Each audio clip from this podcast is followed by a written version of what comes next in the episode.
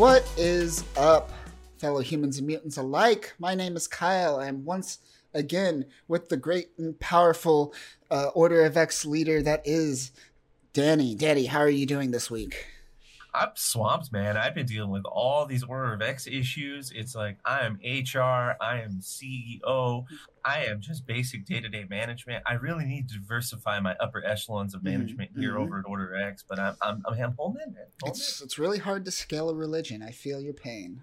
Your pain. Let's put it this way: you have more fun being in a cult, but you make more money running one. Yeah, no, I get it. Let me know when you bust out the Kool-Aid. That's right now. After reading these X Factor issues, I've got that shit ready. X Factor is the Kool-Aid.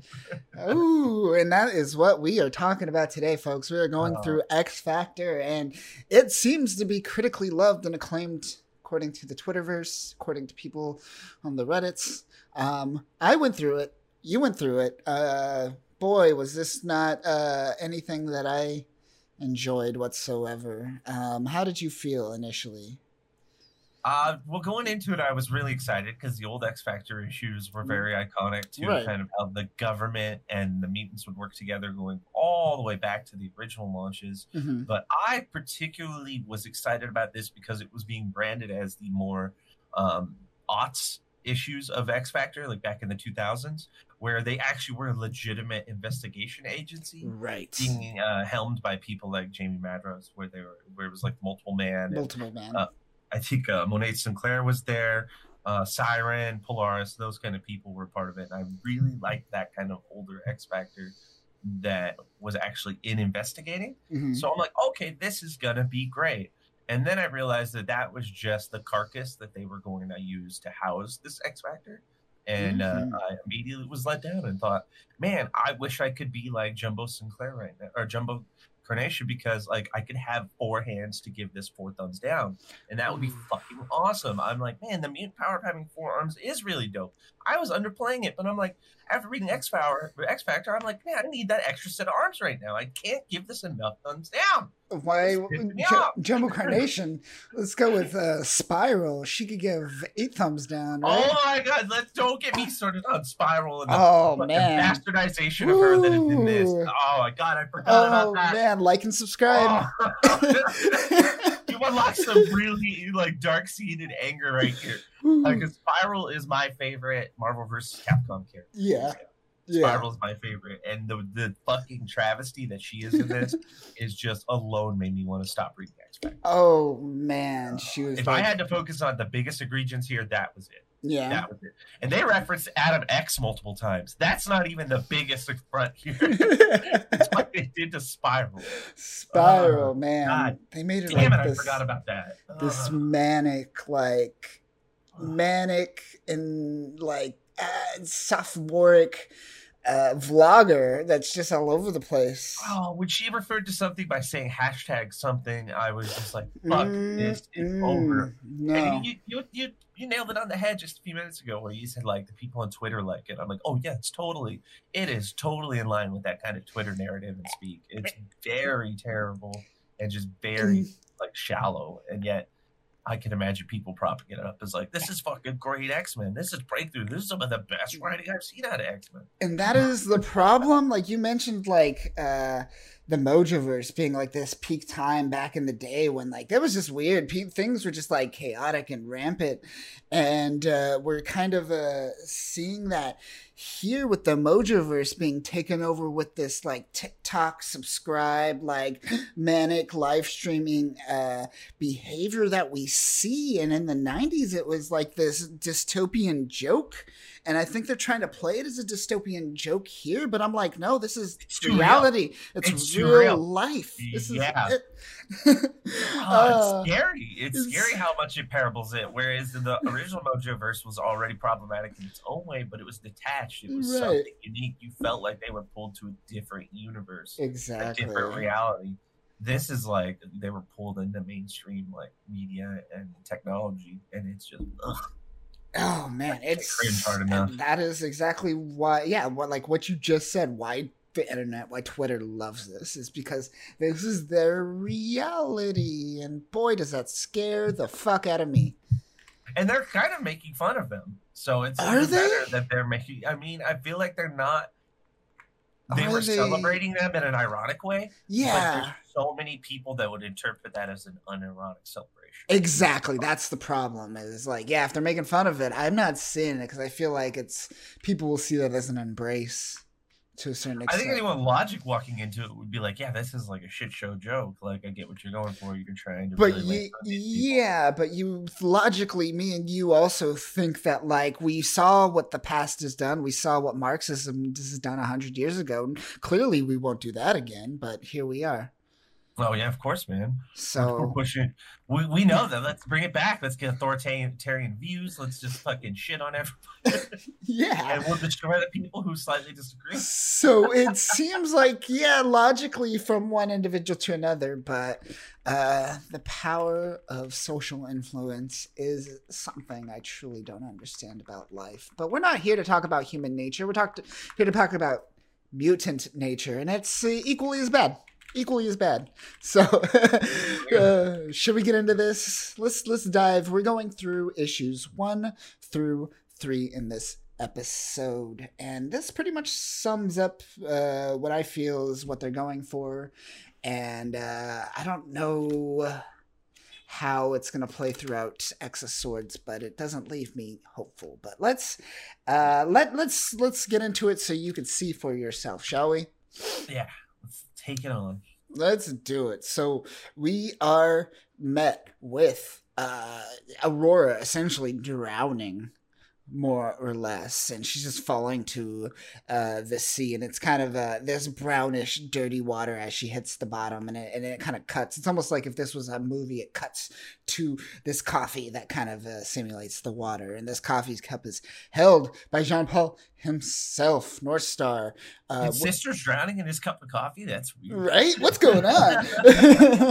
I feel like this is one of the few times where the art transitioned actually relatively well in this spot, where it went from like her drowning to the coffee. That was kind of cool, but it definitely gets ruined when you cut to the how they draw people. You see, Aurora's face is very obscured in her drowning, so you can't see her facial features too much. Her hair is kind of blocking it. That's a cool effect. But then you cut to this picture of fucking Jean-Paul, and it's like, oh man, your face looks so weird. Right? Your eyes look weird. Your cheeks are funny. What's with that weird chin outline? Ooh, like, yeah, like the cheekbones. So it's like hard-edged cheekbones. I don't like when artists do that because it makes them look too skeleton-like. But then look at his facial hair, too. It adds to that. Like, it's like he's got a perfect chin line, but then 5 o'clock shadow underneath his beard. It's weird. It's definitely off. And like I said, this art style would work really well in like an adventure comic, but boy, it plays. He looks like he's about to fart too. Like he doesn't look like he's about to fart. Like, or he's holding a fart.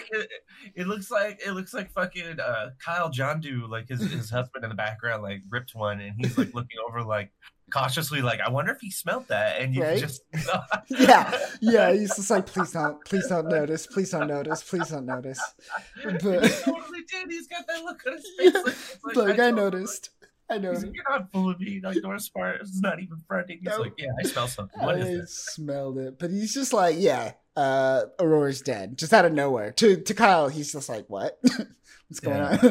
What's going on? Is that coffee that good? You see the ghost, like, what's up? And he's like, I know it. Cut to Krakoa. So we cut to Krakoa, and we're in the Arbor Magna hatchery, right? And we're met with Hope and Egg as they're watching a bunch of mutants kind of give this memorial to, I guess, fallen mutants, right? Yeah. And as Hope's kind of drinking some coffee, Egg comes out of nowhere and she's like, you ever think about how you're the Resurrection Protocol sauce, Hope? Weird way to put it, but he's not wrong. And as that happens, swifting in quickly, we get North Star just going like, my sister's dead, bring her back. And they're just like, fuck, man, I didn't even start my coffee for the day yet, haven't resurrected one person, and I'm already getting this shit. And he comes in kind of a very brunt and not having it. He's very short with everyone.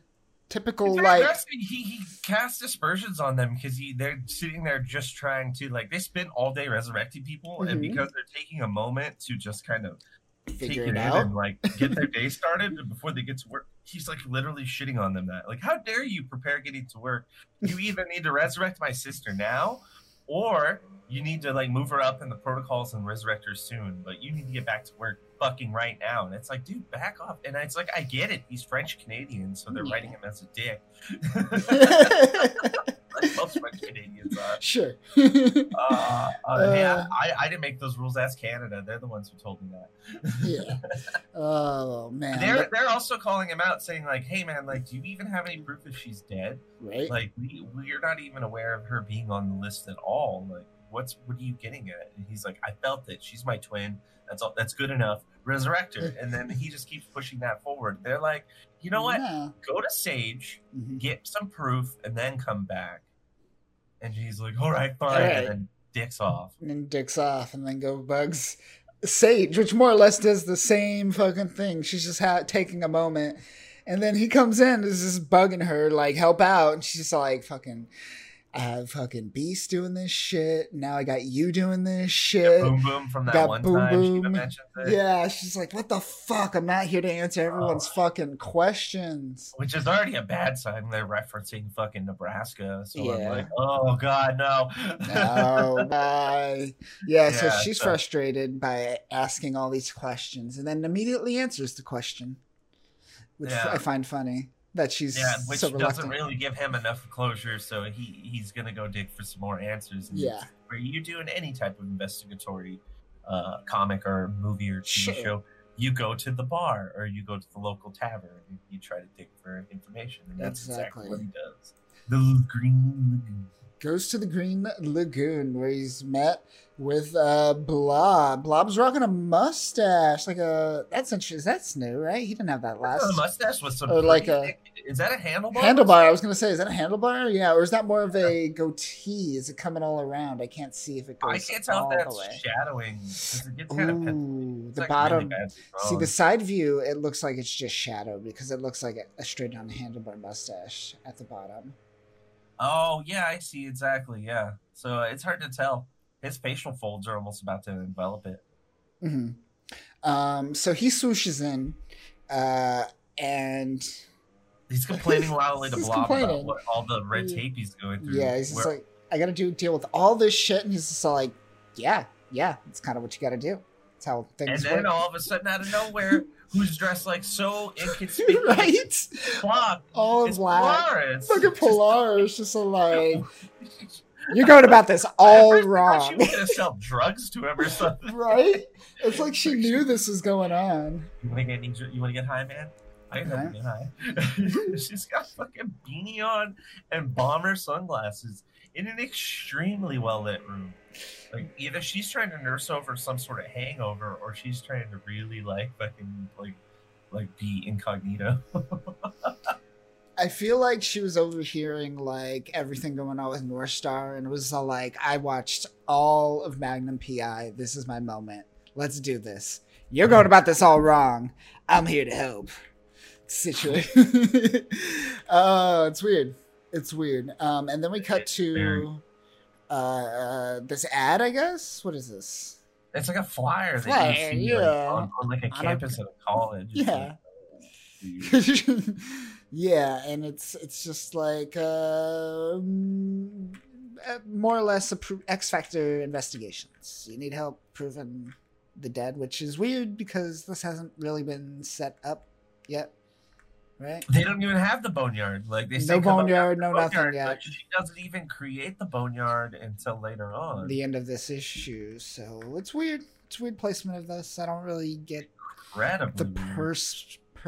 But yeah, this is that was on the prelude. We still have not started the beginning of this comic. So let's do this. Resurrection, the most astonishing promise of the New Mutant Nation of Krakoa, has been widely misrepresented. It's not that mutants can't die, it's that they come back. If only it were that easy. And we got a huge lineup in this. Too many people, I feel. We also have a new writer and artist on this one. Yeah, we got Leah Williams and David Baldeón. Baldeón, yeah. Interesting. Yeah. The color of Israel Sylvia, which I want to mention because the coloring is garbage. And the art is pretty good too. So I want to throw both of them under the bus. There you go. There you go. You heard it here, folks. Lost two future guests in a matter of 2 seconds. I couldn't do that. I was bringing them on to talk about fucking... What if they're like... X-Factor issues. I feel like we're scraping the barrel. Yeah. You know, we watched... Yeah. You make a good point. So Polaris and North Star kind of take off, and as it's taken off, we get what's his name? Dakin. Dakin is drunk on the floor, it looks like, and he's just all like, "Hey, you guys need a third? I could help. I could be a third." He's drunk, so just, weird. It's weird because he's half Japanese technically, right? Yes, and he was also more gaunt, or not gaunt, but slim. Yeah. Like, he was muscular, but he was never, he's never like jacked muscular. Because I think that's a common thing actually because of Wolverine's healing factor. I think the way the healing factor goes is that you don't take muscle tissue wear and tear from building on, tacking on muscle mass. So I don't think it's technically possible for him to be that jacked. Right. Huh. That's why Wolverine's never fucking like Wolverine gets is kind of, you know, has his moments being like swollen, but he's not huge. He's not like fucking some bodybuilder.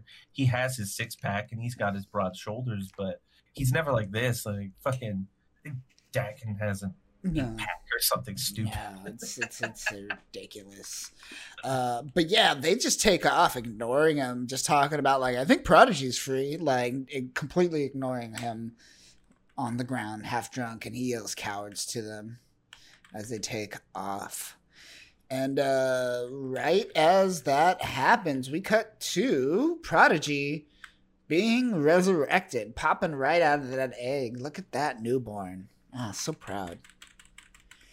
Oh my gosh, it's so grindy. It's weird. It's so like maternal. I feel Hickman's really tapping into like some like maternal thing here with the whole like resurrection protocol.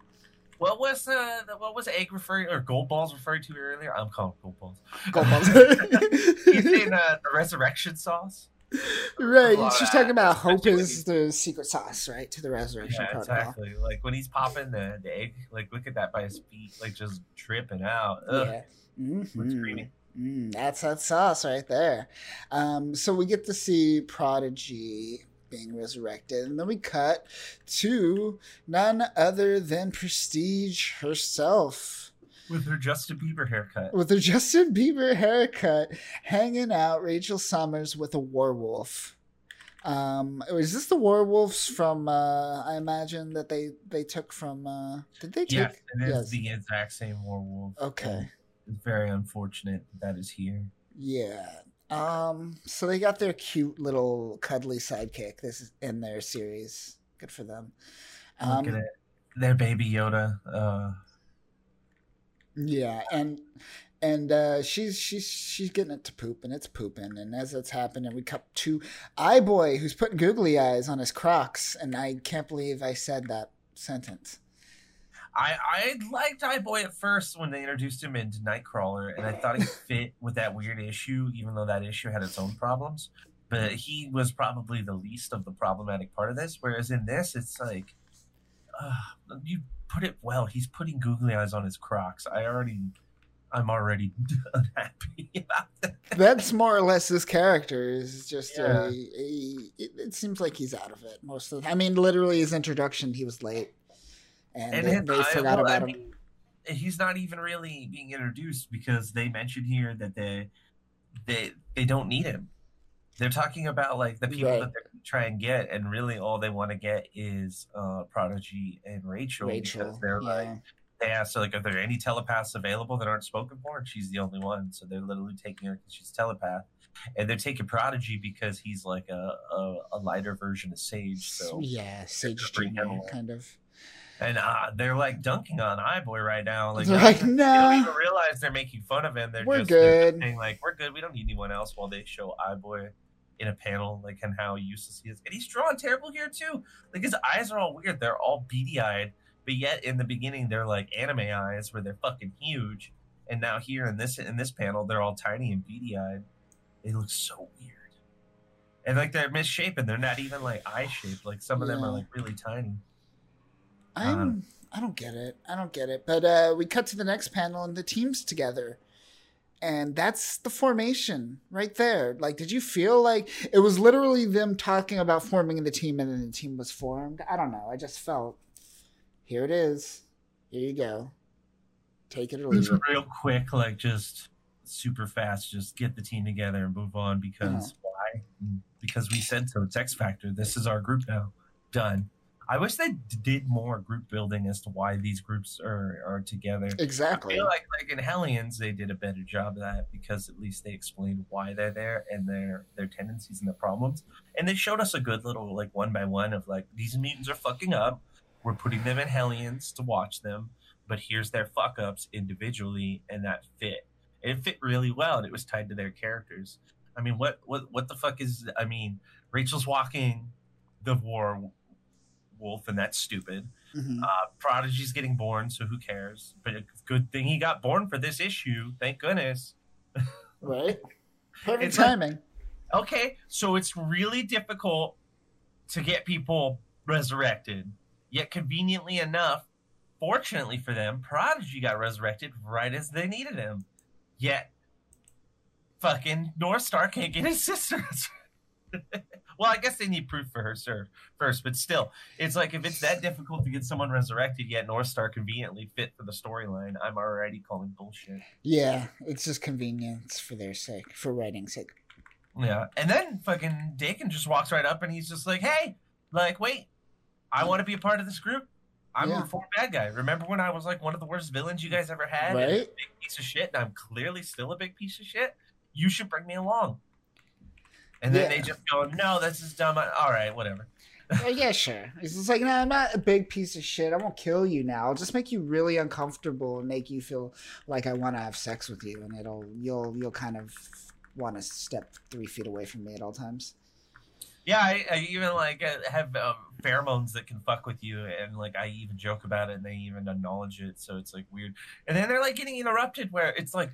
Like, you're trying to watch a movie and there's, like, a kid in the theater, like, making a noise. Like, there's literally a mom and a kid who are, like, fighting bottom panel, like dejecting from the dialogue that's happening.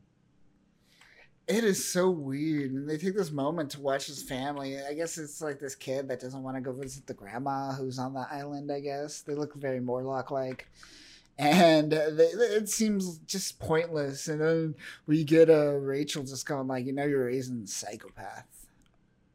And I don't know. I don't. What was the point of this? Do you have any idea the purpose of them kind of? Because they want to ham up more love for. This is why I said it was problematic. Just like Marauders, like Rachel, and this is all about thought crime. She's all about punishing. This kid is apparently being raised as a psychopath because he wanted to kick the werewolf. And then Prodigy tried to say, well, he assumed it was probably, like, he knows it's a werewolf. And it's a fucking werewolf. That's a priority. Well, she's like, she corrects him and says, no, he doesn't know it's a werewolf. And it's like, okay, well, you obviously can look at it and see it's not a fucking dog. He probably thinks it's something scary to him and wants to kick it. Like, logically, you can make that. And she's like, no, he's a fucking monster. He's a psychopath. It's like she's implying that that lady should just get rid of the kid right now, murder it, and just fucking be over with it. Oh my God, I just hate how fucking up her own ass she is in all these issues. And her clothes, when she gets her new uniform, symbolizes how she acts in her character development. So it's great that they can physically, visually represent it while writing it as well. Oh man. Yeah, I don't get... go Marvel with your... with your agenda, I guess. But yeah, they go through the portal. And as they go through the portal, we get iBoy. iBoy came. He's like, sorry, I'm late. And Dakin's just like, no one really gave a shit, honestly. And how is he late though? I don't know. How is he late? It's a cliche. It's no cliche. It's always a cliche in like movies, right? Sorry, I'm late. There's no reason to do that. There's no reason whatsoever to put that. Well, like he wasn't even invited. That's what I'm saying. It's like, why is he here? He just runs through, bumps into them, and says, "Oh, sorry, I'm late," and they just roll with it. They didn't want him. They even joked about how like they didn't need him, even without even actually mentioning it. They just said that we don't need any extra people. And yet here he is showing up, and they just completely go from there. And they say, cool, we're bringing him along. Yet there's no real actual development in the writing to acknowledge that. All this is very, very rushed, as if they're not able to accurately build a story to bring the characters along. They just have to forcefully move the characters along. Like, this is all very aggressive writing without any organic build. And it's what hurts it the most. Because you're going to start going like, hey, what the fuck is even the... What is the motivation here? Like, what's going on with a lot of these people? Why are they doing these stupid things? And then you just realize, oh, they're just trying to move the plot along. Like you even mentioned before we were talking about this, like there's a lot of MacGuffins that are going to come out of this. And those are hurting the writing. That's not quality writing. That's just lazy. Like, I need to get to point B, and that's all. As long as I can get to point B, then that's a story, right? I did it. Yeah. Give me a gold fucking star for doing this accomplishment.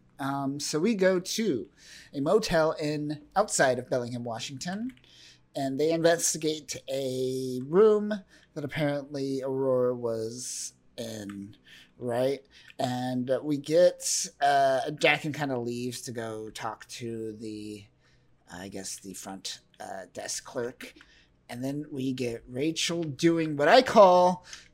X-Force should just be composed of Rachel doing most of the work. You mean X-Factor? Oh, yeah. Sorry. I keep doing that. I keep calling X-Force X-Factor X-Force. Spelled almost identical. But yeah. It really could just be her doing X-Factor's work because she's using her powers. That's funny. They got up to the door and it was locked on the inside. Mm-hmm. And so they used Polaris's metal... or magnetism powers to unlock the door, but Rachel could have done that. Sure. And then they're trying to go through the room together to figure out what any clues. And Rachel literally says, "I'm going to use my psychic ability," where was it psychometry? Chronoskimming, I think she called it. It's like another term that she says that kind of plays off the site. It's like something off of how you can check the history or the psychic energy tied to objects. The echoes, but then they. Cool. I've seen that used in a lot of mythology related to psychic stuff, so that's fine. I dug it, but then they had to limit her. They used the storyline to limit her by saying that she has to be in like a certain location or to feel it or something like that, or to sense it. So psychrometry. Yeah, that's what she calls to even pick up the correct psychic temporal trail at first. Mm-hmm. So she says, as long as we're close enough, I can keep following the breadcrumbs, but we need to do more here and get ahead of it if I want to catch up, because if we don't, we're never going to. And she brought Warwolf with this. Like, they're on like a murder investigation, and they brought a fucking Warwolf. Yep. Just because it's a little kid, like... this is so stupid. It's cute though. Look at how cute it is. Look at it. They took the worst things of Excalibur and the worst things of Marauders, and they put it into one issue. It's definitely weird. It's weird. X-Factor's quickly becoming the worst X-Men issue. This is bad. This is so weird. I don't get this. But all the while this is happening, Dakin's kind of heading on the front desk dude, and the front desk dude's into it. He's just like, man, I've never seen abs like that before. He's fucking like essentially like date raping the dude with like hypnosis. More or less, he's roofing the dude. He's like, yeah, I'm into this. He falls for it. And everyone's leaving without him, and he realizes it, and it's just like, hey, wait for me. Yeah, and that's when they cut to the bridge, which is about 60 miles away from Bellingham, Washington. Not just any bridge. The Aurora Bridge. Hey! Oh my goodness. Look at you. Look at you, Leah. Brilliant. Oh, man. Her name is Aurora. The bridge's name is Aurora. Oh my god. Oh, you genius. Give this man an Oscar. No, he didn't even make a movie, but give him an Oscar anyways. Give him a Pulitzer Prize for this writing. Like, there you go. Fucking Christ. So she, I wonder if she wrote the storyboard for this in crayons. Oh, like afterwards, man. Like showed it to her mom and was like, "This is. Did you like it? I did this in my room. It's good." Yeah. Okay, so we're at the bridge. We're at Aurora Bridge, and more or less, like I said, this is far away from Bellingham, Washington. So did they just follow this werewolf all the way here, which I find funny? Anyways, yeah. let's deter from that minor logistical. They look over and they see a railing that looks like a car went over, and we get Rachel doing her psychic thing again, and she sees that there's like a shit ton of cars down there. And she, what does she do? She kind of lifts all. She lift, or no, that's Polaris. Sorry, Polaris is lifting the cars out of the water. Well, yeah, because Polaris wants to be relevant, even though Rachel could just Even though Rachel could have done this. Like I said, this is, we're trying to make everyone relevant when, again, Rachel could be doing most of this. It could just be North Star and Rachel. From North Star. No, because even North Star doesn't do anything. Sure, it's true. He just laments and bitches about, give me my sister, give me mine. It's like they made him into such a shitty, selfish, one-dimensional person. If you're missing a family member that you care about, you want to find them. But, just the way he treats everyone who's trying to be his teammate and joke with them. And, everyone is so off-put by Dakin, but, Dakin doesn't get it.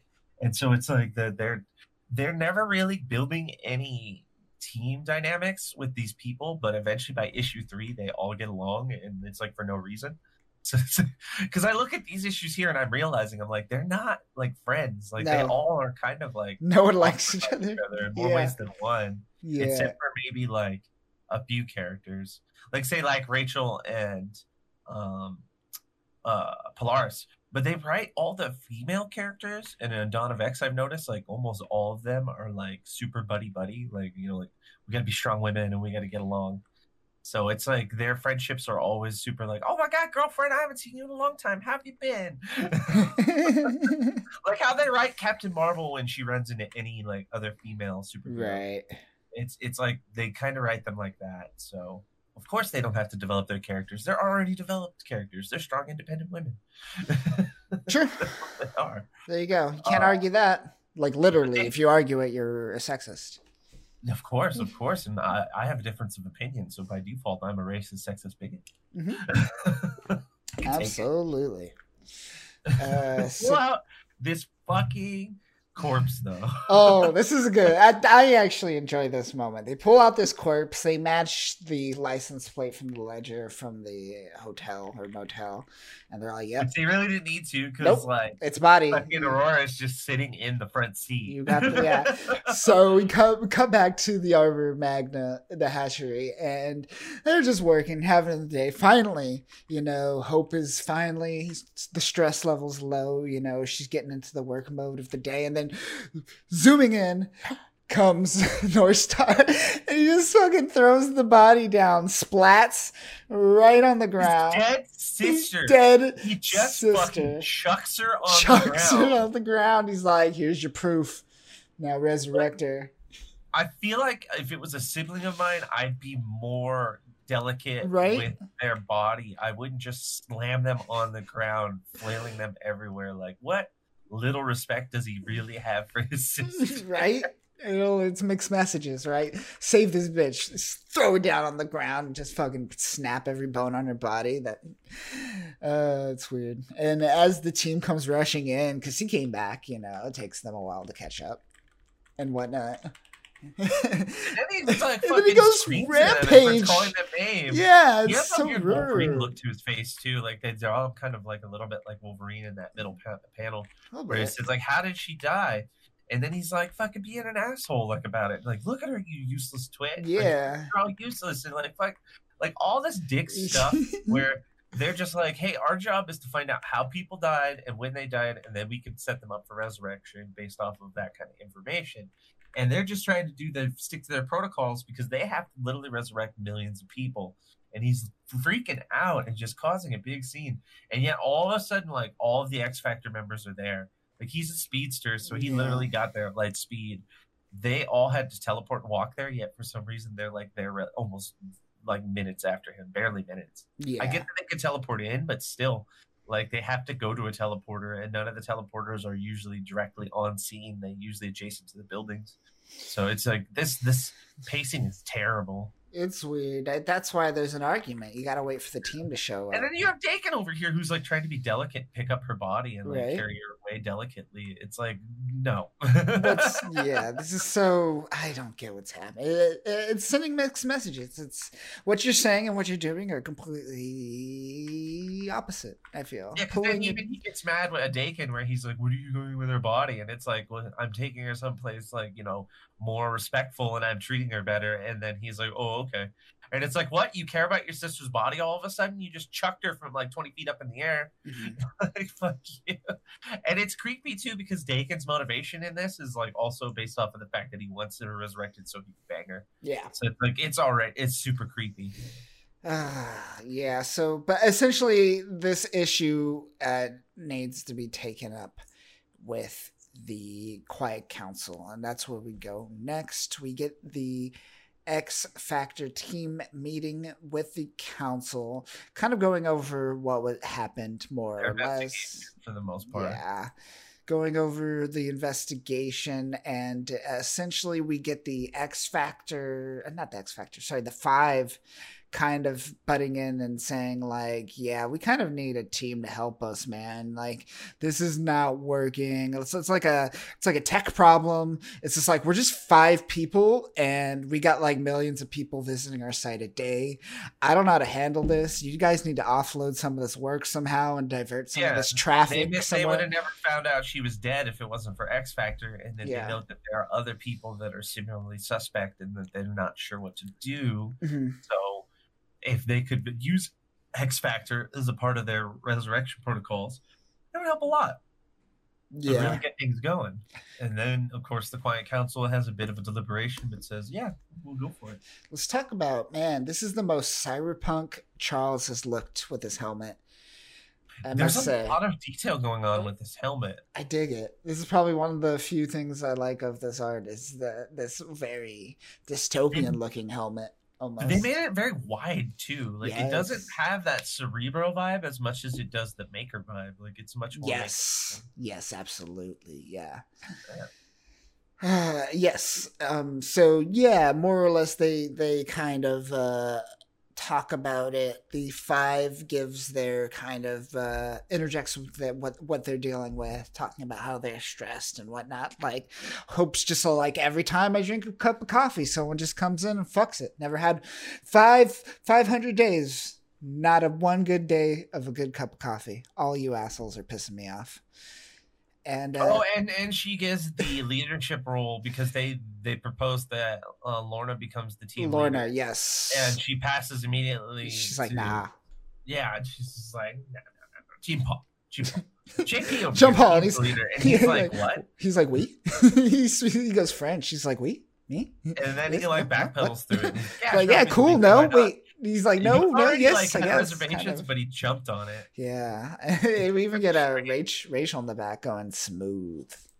Yeah, smooth move, bucko. Yeah. And then even Magneto afterwards, he like comes up to Lorna and he's like, you're my daughter. You need to take leadership and things. Like, our family lineage has importance here in this island, and you need to do something that. And she's like, Dad, do you know who I am? And he's like, pauses, and she's like, it's okay. I don't know who I am. I have no definition to my character. I need character development. Bye, Dad. And she flew off, and I'm just sitting here thinking like, okay, Polaris has gone through a lot of things. Yeah. A lot of emotions. A lot of challenges, a lot of points. There were times where she was told Magneto was her father, then wasn't her father, then was her father. It's like all this back and forth. I think she's had character development. I think I could accurately be like, I have a good vibe towards what I think Lorna should be. And I think this whole narrative here of her not being character developed and needing it is a problem. It's what they did with Betsy and a few other characters where they take them back to ground zero and then they try to rebuild them. with this weird narrative around it, and it just ends up being white noise. And so by the end of these issues, and by the end of X Factor 3, there really isn't much development towards Lorna. So I think she's stuck in the same problems that Betsy was in Excalibur, where they're like, we don't have a flavor for you, and so we're going to try to imply that we're developing it, and then by the end you will still be fucking mystery flavor. Enjoy. You think this is a Marvel editorial decision, or you think this is just the writer writing the way they want at the expense of canon and actual? I think so. I think it's a bit more of the canon being eroded to try to, so that essentially the writer is trying to be like, oh, I'm starting over fresh with Lorna because this is going to be my story and I'm going to write her my way. And so when people read her in the future, the origins are going to be kind of focused on her. And there is one cool moment here that we go to next where she's off and she's like interacting with the magnetic spectrum of Krakoa and its minerals, its raw minerals. And she's impressed by it and what she feels. And she's just really utilizing her magnetic powers in a cool way to make this new building called the Boneyard. The Boneyard, yeah. Has a very unique structure, but it doesn't look any different than some of the stuff we've seen already on Krakoa. Yeah. It's just more spire-like, and it's like, whatever. And that's it. And it's for some reason, just because she built the building and talked to Krakoa, this is supposed to be taken as character development. Yeah. She's just like, look, I built this building. I'm defined. I built our headquarters. Yeah. And Dakin's there. And iBoy. And it's like, you guys were never officially put on the team, yet here you are. Yep, you just kind of walked into this. And Rachel's crazy baggy pants. What's Ooh, look pants? At those pants, man. Let's talk about that. What is up with that? It's like 9 sizes too big. Like, what is it? She fucking like... I think they have clothes that like can grow to your body size no matter how big you get. Yeah. She's sitting here wearing like the dumbest looking clothes ever. It is like, she looks bizarre. Like a young O'Brien in that picture. Oh, that is ridiculous. And if you guys were wondering, Prodigy's shirt says okay. Or no, it says CK. I don't know what that's about. Where? What's his name's shirt? Prodigy's. Oh, it's just, is that, that's because it's Krakoan. It's a Krakoan, sorry. It's Krakoan Calvin Klein. It's Krakoan Calvin Klein. Oh, man. I was wondering. Yeah, Prodigy's, look at that midriff. Yeah, oh, yeah. Look at that. What's up with that? Interesting. Well, because they're all metrosexual bisexuals or something. I don't know. Yeah, they're all, everyone's. I'm sorry. Even a gay man would be like, no, this is stupid. Oh man, I don't know. People with abs like to show off their abs, so I could see that. But he's not even showing off his abs. He's like, they're peeking out. They're just peeking. They like that dick root, man. There you go. They like, it's not the abs. It's like the thing that goes into your dick. Those muscles. Those dick root. But every time I hear it, it's the fucking thing. But yeah, they're. Gotta show that dick root, man. That's key number 1 in superhero anatomy. So they just formed this territory, and like fucking Werewolf was pooping on their front yard. They like just literally made this place, and he's already shitting. I'm starting to wonder, like, what's he eating? Right? Like, what do you feed a werewolf? Like, fucking human flesh of humans. Like, right? What are they doing? I don't know, man. It's it's weird, but they're taking up from all those leftover infiltrators, like the people who've infiltrated the island and such. Just feeding off of them. But they're met with guests. The 5 come to visit them, which is weird because, like, they should never have time off. It's like, bitch, you should be working. What are you doing right now? It's like millions of you that need to be resurrected. But they bring them a bagel. And then note that John Paul's husband, Kyle's there. And that doesn't make any sense because we couldn't find a time where they allowed humans on Krakoa. At all. Exactly. Like, the island physically wouldn't even allow Kitty because of her phasing ability, and anyone who's a human tries to go through the gate stops them, so I'm not sure. And their defenses go haywire when they're set to react to humans They've even mentioned that in X-Force and in how in details that the island is trying to be locked up. Yet for some reason, because of story narrative, like we have to have John Paul's husband here because John Paul is defined off of his gayness. That's it. That's the only thing they use to define him through this entire issue is like he's a gay man who's angry about his sister being dead. And that is it. And then when they go on trying to resurrect her, like then he's left with just the gay part. So he's now one-dimensional, and that's unfortunate because Shatterstar is actually a pretty cool character. And he's always been kind of a dick, and that's been about kind of because he's French Canadian. So that was fine, but he always did the right thing and got shit done, and he was pretty effective at using his powers and being a badass. I feel in this he's kind of inept.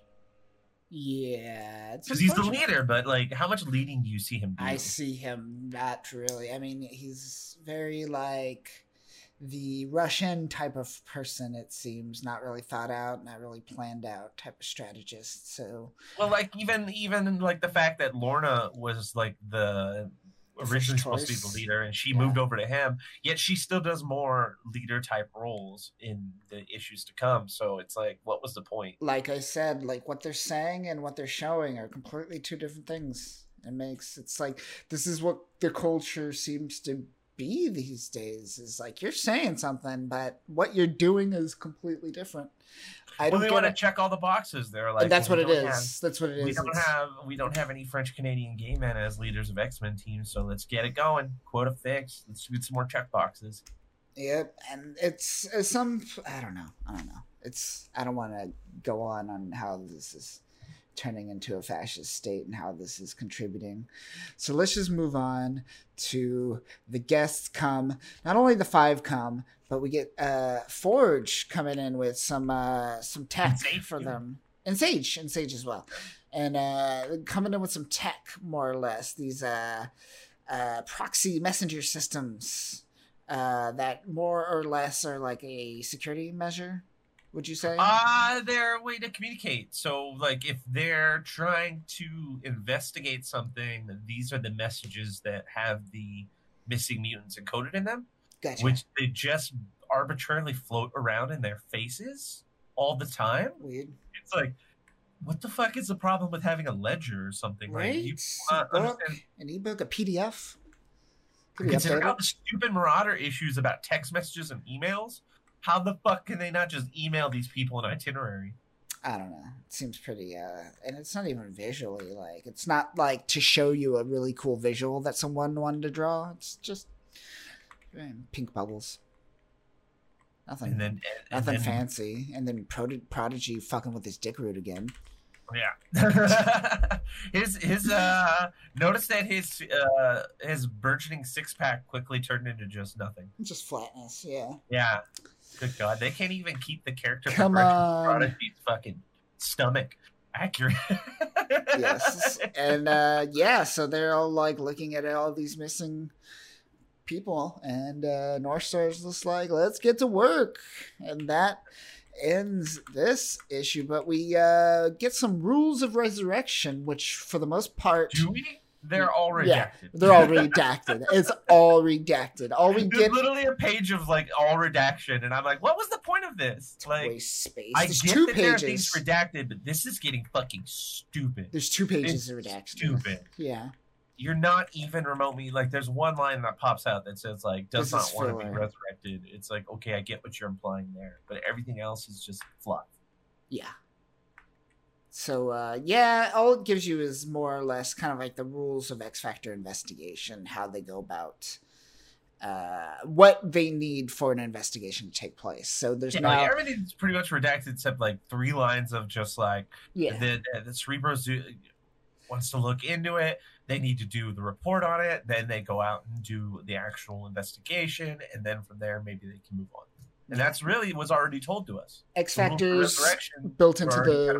Kind of broken down. Yep. All you get from this is X-Factor's built into the resurrection protocols. You can move on. Yeah. Which was what was clarified to us in the meeting of the Quiet Council. So it's like... Exactly. I feel like they're like, we don't have any infograph pages. We need to work one in. But we don't know what to write for it, so let's just write that's already written and then fucking redact like everything else. Yeah, I don't know. It's It works when Hickman does it, but it seems like people aren't understanding the purpose of it. He uses it as a way to supplement. It's just like, there's too much information that I'm providing. I need to kind of supplement this information in a way. Whereas these writers are providing too little information, so they're using it as a crutch, I feel. They're trying to foreshadow with it, but they're doing it so weakly that it's not accurately giving off that kind of vibe. I don't get it. I don't get it. Let's just dive straight into number two, shall we? This terrible issue cover. Fuck this cover. It's just, there's nothing good or bad about it. It's just there. There's plenty of bad about it. Their costume designs are terrible. Oh, the costume design, yes. That's bad. Their anatomy is weird. Like, I get that North Star is supposed to be further back, but they make him look like he's so huge the way they draw everyone. Mm-hmm. Like, they make like Dakin is the size of actual Wolverine, and then like North Star's the size of Colossus. Yeah. And look how stretched out Prodigy looks. And then look at how fucking, now this is not even a perspective issue. They literally make Rachel's neck the longest thing I've ever seen on It's long. Movie. It is very long. How is that? Is she wearing a device that stretches her neck out? Like, she's wearing like those devices that African tribe wears to stretch it out. The Ubang. Yeah. Is that what it is? Yeah. Okay. Like the full, as Robin Williams would put it, she did the full Ubangy. It's not fucking working. Like, it doesn't make sense. She looks like some sort of Egyptian god. Like, how the fuck is your neck that long and you can breathe? No wonder she has that metal bracing around her neck, because if she did it, her head would just fall over. It's so weird. What was that one Jedi Master on the Council that had the long neck? It was like, oh, the one that wasn't Katie Adi Monduni. That was the guy with the long head. Yeah. It was like, that's Sebulba something. But yeah, it reminds me of that too, like that Jedi. The freakishly long neck. Yarefel Poof, that dude? I think so, yeah. Yeah. That's so bad. I get it. This is Disney. They're trying to synergize their marketing. That's weird. But yeah, so we cut to this rogue person all dressed in black that's sneaking around as the five are kind of like eating and fucking off. We get Sage just passed out, so no one's on guard at the moment as this person kind of comes in, takes this box from I guess the Resurrection, the Grove, the what is it called? The Save? I already forgot the area. Whatever, the Resurrection area. And Arbor Magna. There you go. She's got the package with whoever they are has the package with them. Like they brought it with them as a delivery. This is like essentially a delivery person. Yeah, and they're delivering it to the boneyard, and they just drop off the package in front, and we get Aurora, who is now resurrected. She's the one who finds it, and it is labeled to X Factor. And this is how we start this comic. So X Factor's further along in the Dawn of X series. That's clear. We can both agree upon that. Up until this point, preluding this, they've had the incursions during X-Force. They've had the incursion issues during Marauders with Yellow Jacket. Mm-hmm. They've had a litany of different times in almost every popular issue where they've been infiltrated and they're on high alert because of that. They're trying to revamp every time this happens. They revamp and they try to react to it. So it feels like this happening just as a MacGuffin to move along the plot narrative shows how little interconnectivity and attention the writer's paying to the story, the actual X-Men story. It seems like Lance doesn't give a shit about writing a cohesive narrative and canon. It's more about like, this is my story. But it's like, yes, it's your story, and as an author, you should be allowed to put your little highlights and periods on it to end it and highlight it how you wish. But when you're writing for a bigger event like Dawn of X or Sword of X or whatever crossover events going on at the time, if you can't keep that kind of narrative together, then it just seems like, what's the point? Exactly. Like, the X Factor is a integral part clearly now to the mythos and the happenings on Krakoa. When they write it as if it isn't, then that destroys the entire premise and foundation that X Factor has that was laid out on it. in one issue, you've literally made me lose immersion on believing X Factor is a legitimate part, because this would never happen. Someone would go to deliver it, and they'd be like, you know what? We're tired of Fox just coming onto our island. We're at the end of the Dawn of X series. This series started back in, like, 2019. Mm-hmm. We're in July of 2020 now. This is, like, the end of July when this came out, 27th or something. No, actually, I think this one's even further along. So we're in, like, September. Relatively recent to now. And it's like, okay, people are just rolling onto Krakoa, no problem still. Like, that's still a fucking issue. It's still a problem, it seems. Frustrating. It's like, it's such a, this just hurts everything else. By existence, this hurts the Dawn of X. Yeah, I agree with you so far. If I can just go back in time and kill off the idea of X Factor, I could save most of Dawn of X right here.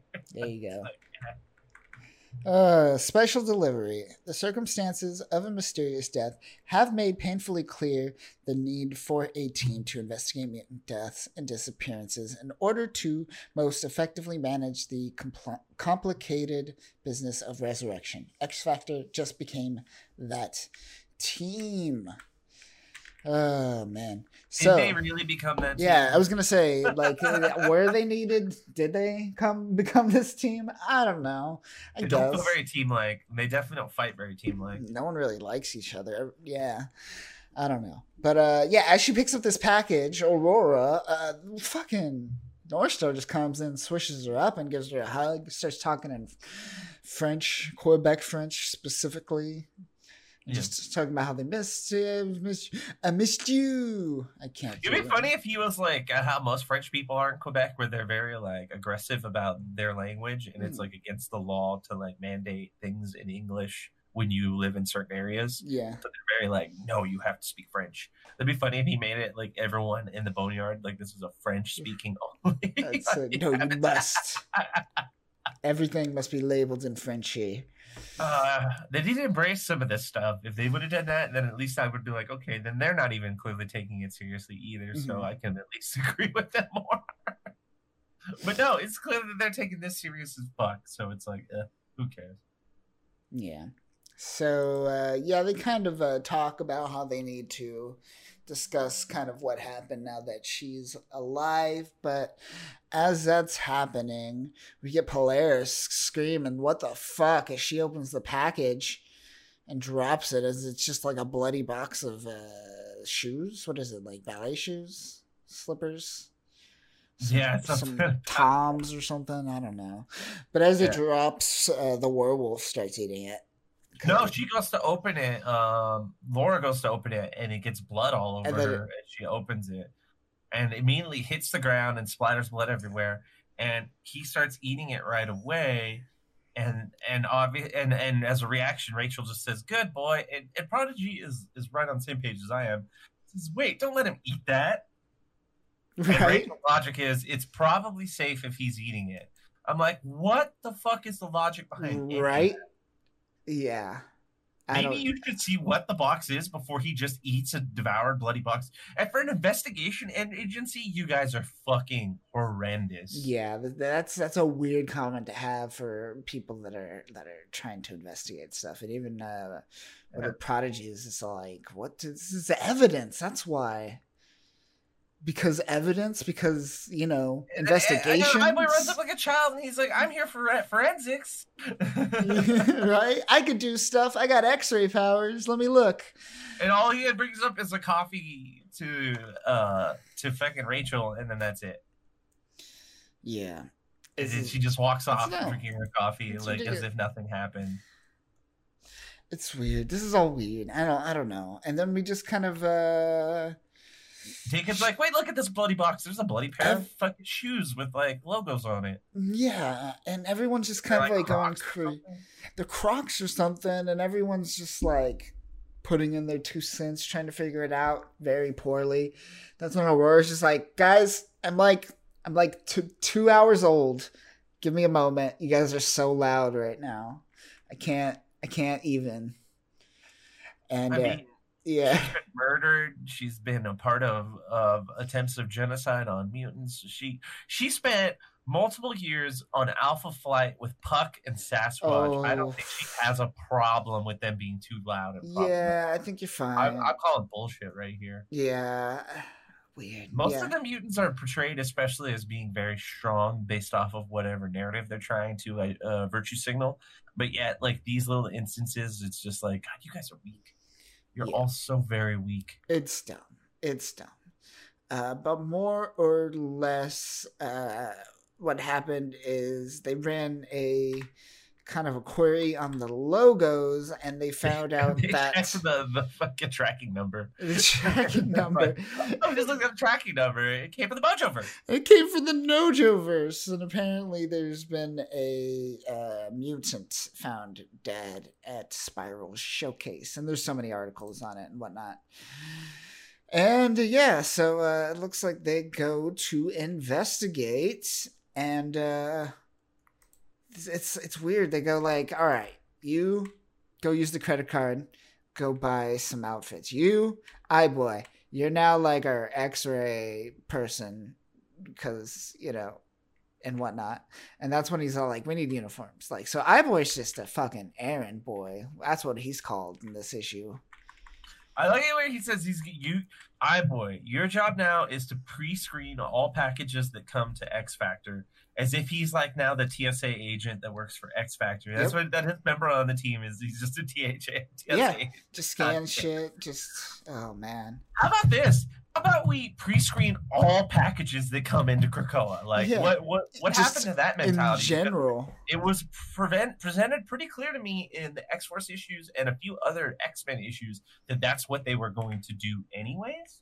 And for some reason now, because North Star said it, they're gonna at least do it here at the Boneyard. Makes no sense. Whatever. Like, this is bad writing. It's bad writing. There's no. It's bad writing, and as we're about to see in the next panel, where they cut to the Mojoverse, it's also bad design.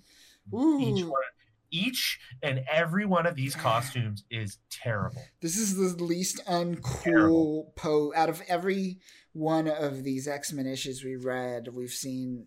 I would say just about every team do this walk out of a portal. This is by far the worst out of all of them. This looks so.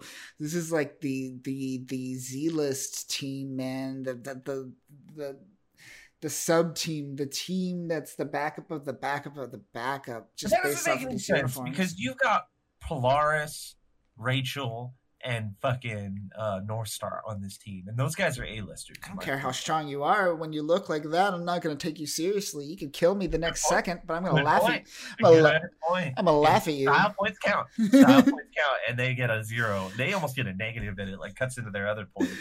But I mean, like, let's break down these uniforms. Like, they're terrible. Like, iBoy has just literally got his uniform is like a regular everyday clothes, but he's got the X Factor investigation symbol on his cuffs of his jacket.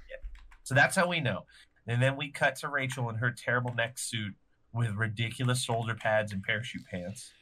I mean, I feel like North Star's is not as bad as the rest of theirs, but his is still not like anything stylized. It's very muted and very just kind of like, whatever, take it or leave it. I liked his other uniform because it was very iconic and it was very much its symbolism tied to him being, you know, a twin with his sister. So if she isn't going to dress similar like him, I feel like that kind of hurts the whole style theme, the thematic they built up over the years, which why take that away? And then we cut to Polaris, who's like, no, I'm going to have just as weird shoulders as fucking Rachel does. But the rest of her clothes is kind of cool. Like, I wish she didn't have that suit jacket that fucked up her uniform, but I mean, she could have saved it, but whatever. And then now we got Prodigy, who just looks like he's wearing normal clothes, but with a weird backpack. So I don't see what the design is. And then Dakin, which is just his belt. He's got the symbol on his belt, no shirt, and then really fluffy parachute pants. Yeah. Where do they get all these money for these parachute pants? Parachute pants, a credit card, apparently. Yeah. I mean, can't like Krakoa just make clothes? Like, where are they? Jumbo Carnation makes all the clothes, I thought, for everyone. Oh, I thought they could just... Yeah, exactly. Like, he was like the fucking like the tailor for the entire island. Like, so why are they buying these and making shitty clothes? I don't understand. All of this is just the writer not really paying attention to what they're writing, I feel. But yeah, we're in the Mojoverse, and it's not as it's not as fun as I would want it to be when you're in the Mojoverse. But here we are, folks, in the Mojoverse with these drones kind of sneaking up on everyone. And there's just all like, hey, you're in the Mojoverse. Did you know that just by entering the Mojoverse, you accept our terms of an agreement? Now you must do this more or less interview to filter yourself through our system and see if you're worthy of our weird social media society that we've created. Yeah, they even refer to them as slick dorks, or Earth muties. Slick dorks, yeah. And they're jealous of them because they say that the Gene Freaks don't even need to get a sponsorship to get popularity and cam coverage in Mojoverse, because apparently it's turned into, everything is like content creator, fucking bullshit, fucking YouTuber type shit going on. So he's like, oh man, you guys are already getting a channel. You guys already have your own channel and followers. Yeah, this is bullshit. I had to work hard to get where I am. You mutants just show up and you get the love. And it's like, okay, I get it. The mutants are always at a juxtaposition everywhere they go, and they're like the downtrodden minority. But it's like, if we're gonna just force that kind of narrative everywhere, can we at least do a little more to flesh it out, and not have it as like an offhand comment from some dude who's looking back and then looking forward again and then moving on with his life? This exposition is just fucking labored. It is. It really is. And I do like how Polaris destroyed one of the drones, though. Yeah, she's like, "Fuck this," just threw it down. Yeah, with just powers. Like, "Yeah, fuck your drone," and then they just sent like 5 more. She's like, "Ah, fuck." So yeah, they're caught up in that. Now they have to go through the interview process, but we come back to the boneyard and we have Aurora and the werewolf, and it's just kind of wandering around this place and whatnot. And she's talking to herself through the werewolf, like most people do in movies and television. And yeah, she's more or less What is she lamenting about here? About kind of her death, I guess, and I don't know, nothing really. No, she said like, "You gonna give me the tour, werewolf?" And he just kind of like starts walking around, and she just follows him, and that's it. And this is like their development of their friendship and character building here, because I wanted Aurora and werewolf to get more panel time. Because I'm like, man, when are they going to work on that relationship? I wonder if they're going to be like interspecies in love or something. Mm-hmm. And it's like, you know, love is love. Love is love. You know that. I don't care about this stupid werewolf. Can we just move on? Why can't we kill this character off already? Or why can't we do what's going to happen, which I know is going to happen? It's going to grow up and eat someone. It's going to grow up and take someone's skin. Or they're just going to make it a prominent member of the X-Men. Like Brew? They're going to make it a member of... They're going to brew it? They're going to make it a member of New Mutants, and it's going to be funny because then I'm going to be like, I miss Warlock. They're going to put a hat on it or some glasses and say, look... It's not Lockheed. He thinks it's Lockheed. It's not Lockheed. It doesn't work. It doesn't work. You're not going to make it happen. Oh, but yeah, we cut to Headshot TV. We're your new family. And we get the team, the X Factor team, kind of getting interviewed by the world, their internet, the Mojoverse. They're doing those like how, in The Office or like a lot of those types of sitcoms where they do like the closed room interview. It feels like they're doing a scene like that, but it's less of like actually interviewing them and more of them sitting there and then people on like a chat room on the side or like posting on the side that like. In a live stream, they're just commenting and they're saying they're just like generic internet comments. Yeah, generic. I mean, we've seen this kind of humor done in the X-Men issues before recently. Like this has already been done. This type of narrative has already been done. They're rehashing someone else's writing in the Dawn of X. And that is not only just like egregious to them because it was already shittily done by them. So it's like you're rehashing a bad idea. But it just shows how lazy the writing is in this. That they're like, we don't even fucking know what we're...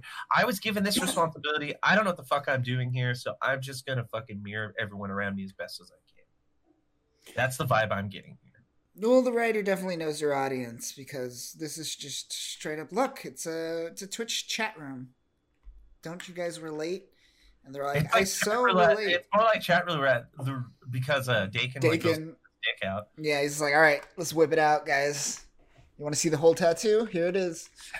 One of his unlikable and bitter Rachel is. Yeah, Rachel. Same with her giant ass fucking neck. Is it gotten longer? Am I getting crazy? Like, is it growing? It looks like her shoulder's gotten bigger, so it looks like her neck's gotten longer. Yeah, because her neck looks more. So not only is her neck way too long, it's like way too skinny. That's weird. I don't. How do you digest things? Like, I feel like the second she eats anything bigger than like a pinky, she's like choking. Yeah. I can barely handle any type of turtleneck. Could you imagine anything around your neck like that? I don't get chokers. I don't get how girls or anyone likes stuff like that. It's just some people who are in BDSM and all that kind of stuff. I guess, yeah. College. But they all pass apparently whatever that was, that test, and they all get accepted into their this I guess social media. They're marketable. They're marketable, yeah. They're marketable. You can make us money. Get in here, join us. They equip everyone with all their like all these cameras. They give iBoy like a mic, set them up with a bunch of cameras and whatnot. Get to content creating. You're mediocre as anyone, so that means you're gonna do great, right? And yeah, as it's happening, we cut to essentially Aurora watching. She sat down, started watching TV on the Mojiverse TV because they get channels at the 500 channels, I believe they said, of Mojiverse TV. And yeah, she just all like starts watching them doing shit in the Mojiverse. And that's when Dakin kind of mentions his pheromones and like how sexy his sister is and whatnot. And he's like, oh, and she's watching as that happens. Cut to her with the werewolf just like hanging out. It's very strange. It's weird. I just noticed something design choice wise about Polaris. Did you notice her weird like magnetic halo? Oh, yeah. Is that always there? Oh, it's always there. I just now realized that I went back and looked, and it's always fucking there. It's, and it's not even moving. There. It's like electrical magnetic energy that's just stationary. Interesting. Above her head. That looks so fucking stupid. It doesn't make sense. It's like a bolt of lightning froze. Weird. Good catch. Also, yeah. I forgot what threw me off a lot throughout this is when they keep saying Amazing Baby. That's the name of the werewolf. Apparently. Oh, I hate that so much. Yeah. I fucking hate that name. I don't get it. Whatever.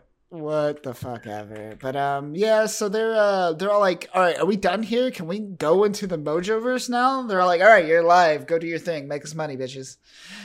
More or less, and this becomes the CEO of Mojoverse shows up, and it's fucking Mojo. Yes, hanging out. I like how he was drawn. He's one of the first characters. See, like that's if cool. You remove character anatomy and draw people with weird necks and arms that would have it naturally, like Mojo, then that fits this kind of art style. But when you try to ground your character design in reality, it's fucking garbage. Yeah. This is definitely where this artist shines. What's his name? Look at that belly button crease. Oh yeah, look at that. Ooh, that's like a double fold when you're so fat that it folds into itself. Yeah, that's rough. Yeah. But I appreciate it. Yeah, it's good. It's good detail. It gives off the vibe of the grotesqueness, which is Mojo. So good job on that for sure. Floating lightning coil behind his head. But this is where Mojo kind of comes in and just like, you're hot. You guys are so hot right now. That's what ever. These are the hottest right now. Yeah. Ever since, I think he mentions, does he mention like ever since the death, or he doesn't even mention the death of what's her name? Well, I already forgot her name. But the death of the mutant. No. The death of the mutant that they're investigating.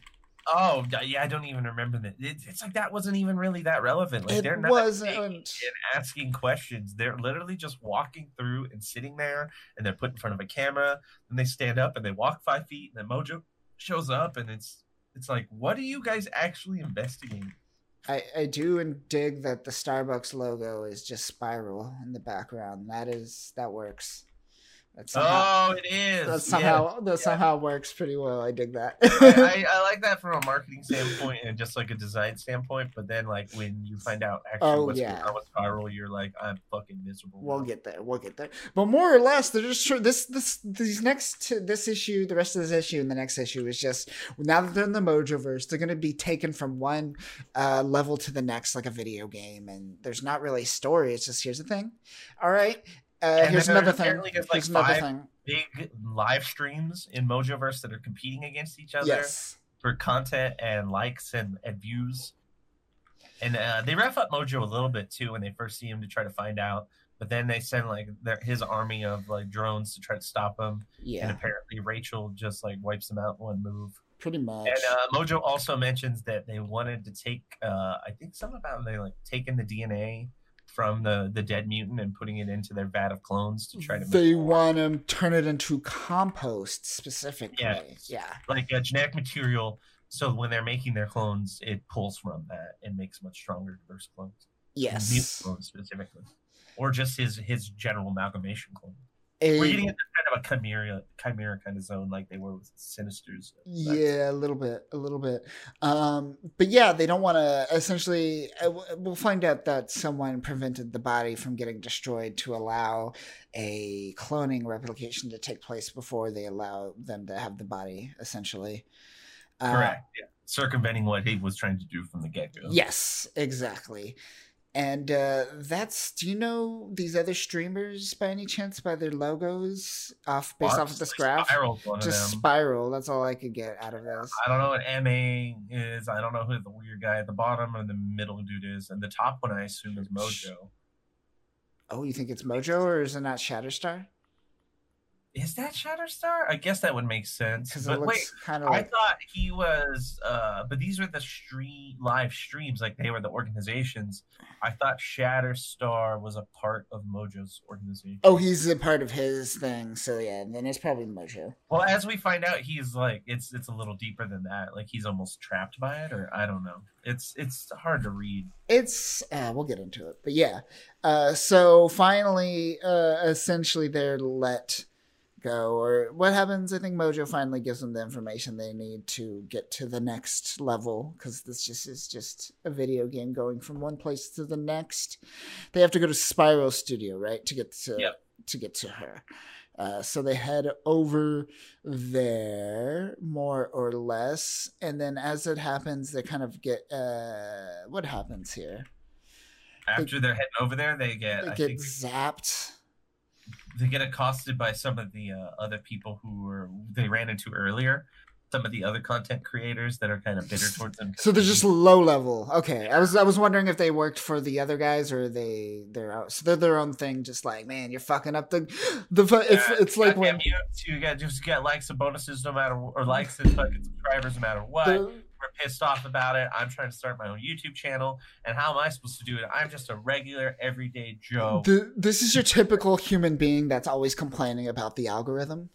Yes. It's exactly fucking that. It's literally like, I hate the YouTube algorithm, and thus I'm going to attack you, X-Men. Ah! That's exactly what this is, man. There's like, you fucked it up for all of us. There's something bigger at play here, but it's the algorithm, clearly. And yeah, so they pretty much fuck. Do they just cut away, but I assume they fuck them up. I like how they walk these guys pretty good, no problem. Yeah. But for some reason they want to cut to more MacGuffins and things that make sense. Right. Like, we go back to the boneyard and Aurora's is sitting there and Kyle fucking Jean Paul's husband just shows up. He just randomly shows up out of nowhere. And you're like, how are you fucking getting on this island? Right. So this effortlessly confuses me. It's not making any sense. Confuses the hell out of me. And that's I don't know. I don't know if the writers just street protocol seemed like a joke, or if maybe that not so much a joke, but just like the writing is so important to take place over actual theme and actual canon. So why else would he be here? I don't know. Wasn't for that. And then, of course, she's all excited to see him because it's her brother-in-law. Yeah. And she's like, let's sit here and watch, you know, TV, watch Mojiverse. And he's like, is that my husband? Is that North Star? Like, what's going on? That's my husband. And he's like, sit down, have some popcorn. We're going to hang out with Warwolf and watch this. And it's like, oh, that's stupid. This is dumb. This is dumb. Don't even care. But go back 2 pages right before they kick the asses of these low-level YouTubers. The serious, everyone is in a serious pose. I actually like this artwork. Everyone's in a serious pose, but I always completely face the other direction. Like, not one of his eyes is actually looking at it. Like, no. That is really weird. Yeah, like, why are they doing that? I don't know. Are they just making him to be the Space Case character? Like, this is the only character development you're giving him? I mean, it works. Like, why does he have a bandana now, too? Remember, like, before they drew him without it, now it's like they gave him a bandana. Isn't he trying to cover some eyes? I don't think he has eyes on his head, though. Or on his, like, top of his head. I've never seen them coming out of his hair. Who knows? Who fucking knows? But that does it for issue 2. Let's just jump straight into issue 3 and round this shit issue. Oh boy. Ugh. I like how they're like X Factor is being labeled as Krakoa PD. It's like, that's not, no, there's supposed to be a private investigation. You don't even understand what you're writing. No, you don't even understand. They're not a police department. They were never meant to be like a police. It should be PI. I think you meant PI and you messed that up. Yeah, and they even draw them as like beat cops and like Shatterstar has a gun and the 5 o'clock shadow, just the 5 o'clock shadow instead of his weird facial hair outline. Which you notice they got rid of that in the last issue. Yes, that like facial hair. Yes, and like look at how they draw Polaris's face. Like it doesn't even look like her. I don't know. Yeah, right. Who is that? This is a random green-haired woman. And Dakin doesn't look like himself either. Like neither of them. The guy getting shot at the top. Yeah, it looks. They still managed to fuck up Rachel's neck, but whatever. Gotta have that. No, it's just a thing. I've accepted this at this point. And the one thing that makes me even the most angry about this is they depict them in almost film noir investigatory style roles, but it's like you don't get any of that. Right. You're doing it. It seems like again, who made this cover didn't even get that from the series because they clearly didn't know what they were making a cover for. They're just like, oh yeah, they're like a police. They're like they're all detectives, right? Police detectives, right? Right? Because that's what they do. That's what all these issues have shown me. They definitely do good police work. They're murdering people in the fucking Mojoverse. Oh man.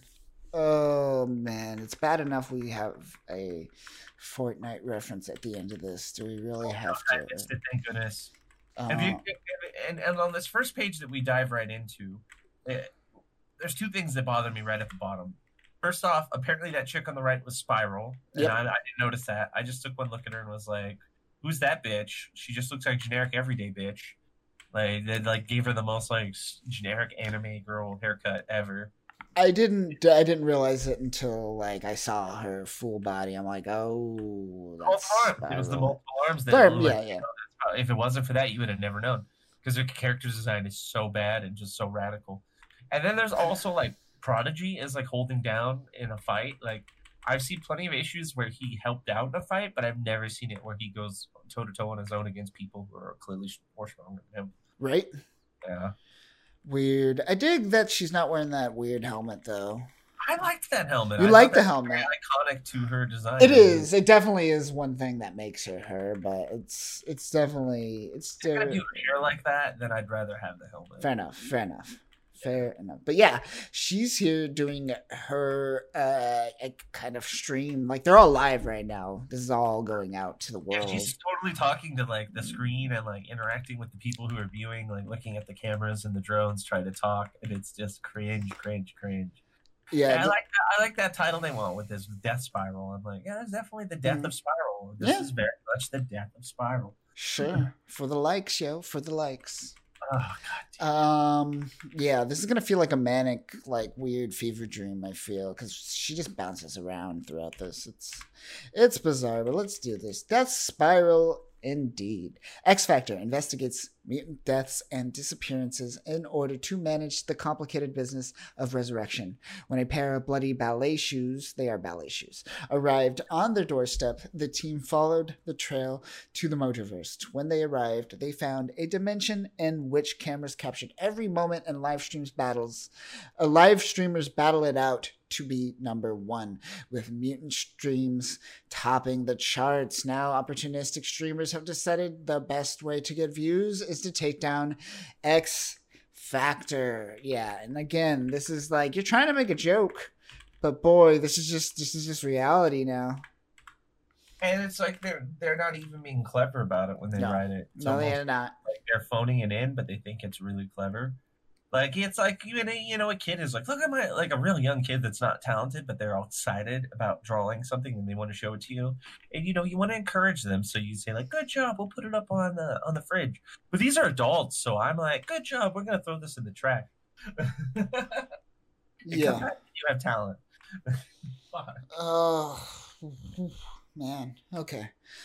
No, I'm not. I don't want to go down that route right now. Let's just keep going in this. So, yeah, what happens is she's just like, I don't know how to describe this. It feels like a Deadpool issue for like a few pages here outside of the conversation with kind of, I mean, I know that Lay was popular, and this kind of explains why her writing is this way. She is popular for writing some of the Gwenpool issues. Got it. Okay. Which makes sense because this is definitely ripe with that kind of like. See, Deadpool is funny because like Deadpool didn't have an agenda. It was more of like he just wanted to break the fourth wall and have fun with his character narrative. Whereas like Gwenpool is like, I'm Deadpool, but I'm gonna virtue signal. And it's like, no. You don't get Deadpool. Deadpool is the anti-virtue signal. Deadpool is all about making people uncomfortable and saying the wrong thing. If you're trying to do identity politics in a Deadpool story, you fucked it up already. So that stuff is bleeding into these X-Men issues. And I feel like, okay, the X-Men universe is better apt at trying to tell those stories. But if you're not a good writer, then you're just going to tell it using. But see, she's telling identity politics and virtue signaling through a Twitter kind of narrative. Yeah. And that's always the worst. Yeah, it's never going to work out, I feel. It's definitely never going to work out at all. But more or less, they're trying to get the information about the mutant. I still forget the name. Wind Dancer. There we go. Wind Dancer with all her wind dancing. With all the dancing of the wind. On the wind. Yes. And Rachel tries to read her mind and clearly says she's got some sort of barrier put in place that doesn't allow her to read it. And Spiral explains, yes, I do have that barrier in place. We all have them here. It's pretty common. And then iBoy explains, yes, she does in fact have that barrier. No, yeah. Okay. So Rachel told us, then Spiral, then iBoy, and it's like we took a whole page for this. My God. Yeah, I was just gonna gloss over that, but fuck, it was just a page of them going like, can you tell us? Can you tell us? Can you tell us? And She can't tell us. I can't tell. But then we get to see the right on the big screen, right? We get to see Wind Dancer doing what she does best, and she kills her. What happens? It doesn't really say. She just kills herself. Did she kill herself, or does she get killed? I think that she had killed herself and they had shown it live. It also looks like that Spiral has all these like dancing girls around her that look like old Rachel. Old Rachel, she works like a hound. So yes. They like she's playing off of that. And it turns out like her PA or like I think that's like her production assistant is like a mutant as well. Mm-hmm. And they're all talking to her about like, hey, you know, you're a mutant, you could come back with us. And she's like, yeah, mutants aren't relatively liked on Earth. They're less hated here, even though when they showed up, everyone was like a fucking gene freaks and muties and all that shit. So it's like, come on. Yeah, again, saying one thing and showing another. Once again. Yeah, and then they show Wind Dancer, and I think she blows out her own brains. And then you know, Logan Paul's in the background going like, "This is good content. Let's put it up, folks." I want to know, Gene Paul, Logan Paul, if they're related. Oh, yeah, good question. Yeah. The Pauls. That's the third Paul sibling. Yeah. Oh, God. I guess because of the other brother, too. Oh, my gosh. Yeah. Oof. No. So, yeah, she blows out her brains for the likes and whatnot, which I think they already knew, but they had to show it. And more or less, they want the body, her body. And Spiral's like, no, man, you can't get the body yet. That's in the 4th level. You're on the 2nd level. Let's do it. She teleports them to a stadium. And this stadium is a battleground, I guess, for some other streaming. Yeah, some other stream. I don't know if it's her or some other stream. You forget because you're like, oh, Mojoverse is all about them doing the special like competitions and battles, but like we've been in the Mojoverse for like 3 issues now, and none of that shit has happened. Mm-mm. Or I guess this would, yeah. Every time it happens, we cut to the Boneyard again, which happens right here because we cut right back to the Boneyard with Amazing Baby and Aurora. And Aurora comments on what we already commented on a few issues back about how, like, the system, their messaging system is dumb. Yeah. But she's like, don't tell Jean Paul. And she's, like, talking to fucking the stupid werewolf, which I'll call the stupid werewolf because Amazing Baby is amazing. Amazing Baby is so dumb. And then as she says that, we get a Dagon gun. I won't. And it freaks out Aurora. She was like, why are you here? Weren't you just on TV talking about my hot titties a second ago? And he was. So how the fuck did he get there so quickly? Right? Again. Already, like, even making breakfast. Already making breakfast, man. She was probably just watching TV and came downstairs. So easily, I don't know. Time logistics is weird. But yeah, he says that he wasn't accepted. Because he whipped out his dick, apparently. He did, not because he whipped out his dick, but he wasn't accepted from that chat room, so he didn't get to go, more or less, right? I think he disqualified himself from the chat room and left. Oh, he just bounced. I want to go back and try to bang your sister later, Gene. And then, yeah, so he's making, I don't even know what he's making. It looks like beans or like a pile of something. It's a pile of meat or something. I don't know. But substance, but... He tries to flirt with her and does the best, like, I'm a shitty person, look at me, and then she leaves, and he's like, oh, I was stupid. And I'm just like, I don't buy this for a second. It is the worst flirting. Like, kind of character. I think he would just be like, I don't give a shit. You're not into me, you're not into me. Yeah, I think he would just use his pheromones and just make her like him anyway, so... Why not? I mean, if you're doing it kind of already. Well, because they're trying to build Dakin up to he's be a nice guy now. Right? Oh, man. It's weird. But if you think that talking about Pokemon as an analogy to how strong you are, and then bringing up, like, someone else that you're flirting with, who they hooked up with, and like, what did that guy's ass look like? Like, not only flirting with the girl, but the potential guys that she had sex with too. And she's like, no, I'm not having this. Let's get out of here. Fuck you. Yeah, she's like, this is convoluted and stupid. What is this? What type of like world is this where you could go from Pokemon flirting to like, oh, by the way, let me remind you of my bisexuality a little bit. Well, because they have to keep shoehorning it in because we can't forget it. It's become like with the Marauders, it's become like the mainstay in these types of issues where it's like this is character development and this is writing. This is all we have to do is just talk about these things and then get to the end of the story and look, I did something here. I did something great. I'm like Martin Luther King. Look at me. What a romp. What a romp. But we cut back to the Mojoverse as the battle. And Prodigy is working people over. Like, he's kicking the shit out of people. It's like, how is this possible? He's never been this awesome. No, he's not, man. He's kicking ass. That was his whole issue, is that he has things that he could do to make himself relevant in fights, but just whomping on people doesn't make sense. Nope, not at all. He should be using his ingenuity. But whatever. Why would we waste time on writing that? Like, why would we write him like someone like Karnak when we could just focus on like the fucking other shit? Ugh, I don't. Where he's like saying, "You go, girl," in that other issue where Rachel was like calling that kid a psychopath. and he is like, I'm totally an ally and on board with this bullshit narrative. Yeah.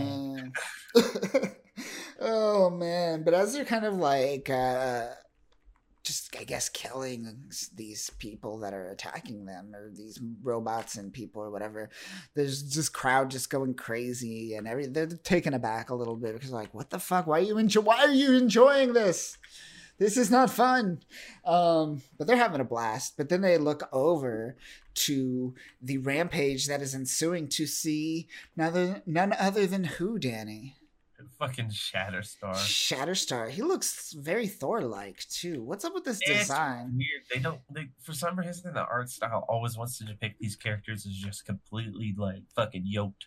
Right? It's weird. And they're like, but their heads are tiny, so it's like, And you know what? Shatterstar was a good mainstay of X Factor investigations for a while back in the day. So I'm fine with Shatterstar being here. And that really weird, bizarre bulge in his crotch. Do you see that? Yeah, man. Like what's going on there? That's like way too wide. Like that doesn't even make sense. Might need to go get it. The widest, but like shortest penis ever. Check for testicular cancer, buddy. Yeah, exactly. That's what's got to be. Like his balls are swollen or something. But that's like center stage of the fucking like panel right there. Yeah. Oh man. I'd rather Shatterstar than Longshot, but I mean, even then, like Shatterstar is kind of convoluted considering he's Longshot's like son, but he's like older than Longshot because he's time displaced. I almost rather him not be here. And since they're talking about Spiral and Spiral's Longshot's ex-girlfriend, that would have made a little more sense. But yeah, that like Shatterstar is super jazzed that they're all here and is like really like upbeat about like, hey guys, what's going on? I'm so glad you're here. Do you like my content that I'm creating? Please like and subscribe. Like and subscribe. He's talking like he's fucking crazy, and they keep commenting on it. They're like, what's wrong with him? Like, why is he off? What are you doing? Looking back at these like drones that are all floating around him, like a bunch of cameras. I'm doing it for the gram. Don't you understand? It's all for the gram. He seems to be confused. He's just like, don't you get it? Everyone does it for the gram these days. And he's making all these weird comments, and he never stops talking like that. And even everyone notices. And what is it? Rachel tries to go into his mind, and she can't get into it because it's shielded as well. Even though Spiral already explained that we're all shielded, stop trying. And it didn't work. And then they take some like weird like in between lines because he's busy talking about his life and stuff. And they're gonna go like in between what he's saying, I could tell that he was like speaking double speak.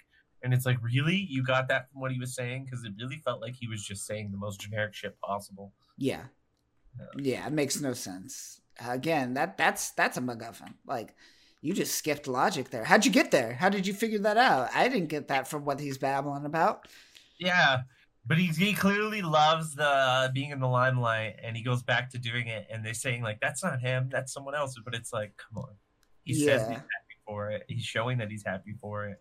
I don't buy this for a second. And if this is a plot device we're going to return to later on, then oh, it is definitely is. But they say goodbye.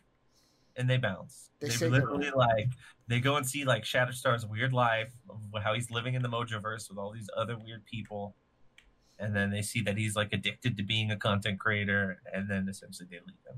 Yeah, they gotta go to. Doesn't want to come with them. They gotta go to the next level. Mm-hmm. You know. So they leave him there and bounce onwards. So they bounce. And then we get all these breakdowns of the stuff that we had already just read and went over. Yep.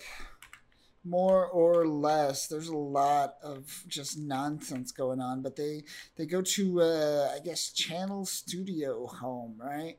And this is where they talk to this like, how would you describe these robot thing? This like Buddhist robot, I don't know, monk robot. What is it? I guess it's weird. It has facial hair. I don't understand that. But they're just talking about all these copies, like literally describing the same thing again about the body and creating it anew to feed to the children and whatnot. I didn't really take away anything new from this for the most part. That was more or less the same stuff they were talking about earlier with the cloning and like using the source material from the mutants and all that. But yeah.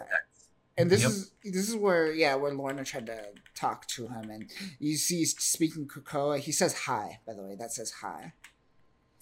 What is that supposed to be? Like, him not, like, communicating with them, like, the same way? Like, they know the language. Like, maybe she tried to speak the language, and she realized, yep, he's, like, there's something off just based off of that. I don't know. It's... I don't know either. I didn't get it, though. I didn't get why it was in Krakoan. I didn't get the... He looks like a reject, like, modern-day WWF star. Yep. Ugh. And, yeah, so what happens is he bounces, like you said, and he goes back into the limelight. And we get this weird transmission that has nothing to do with anything. And it's frustrating that we get this once again. Like, we get these templates once again. I took a long, like, winded effort to get to this. I don't know why I kind of listfully drove us here at like 10 miles an hour, but here we are. Transcripts of recovered transmission.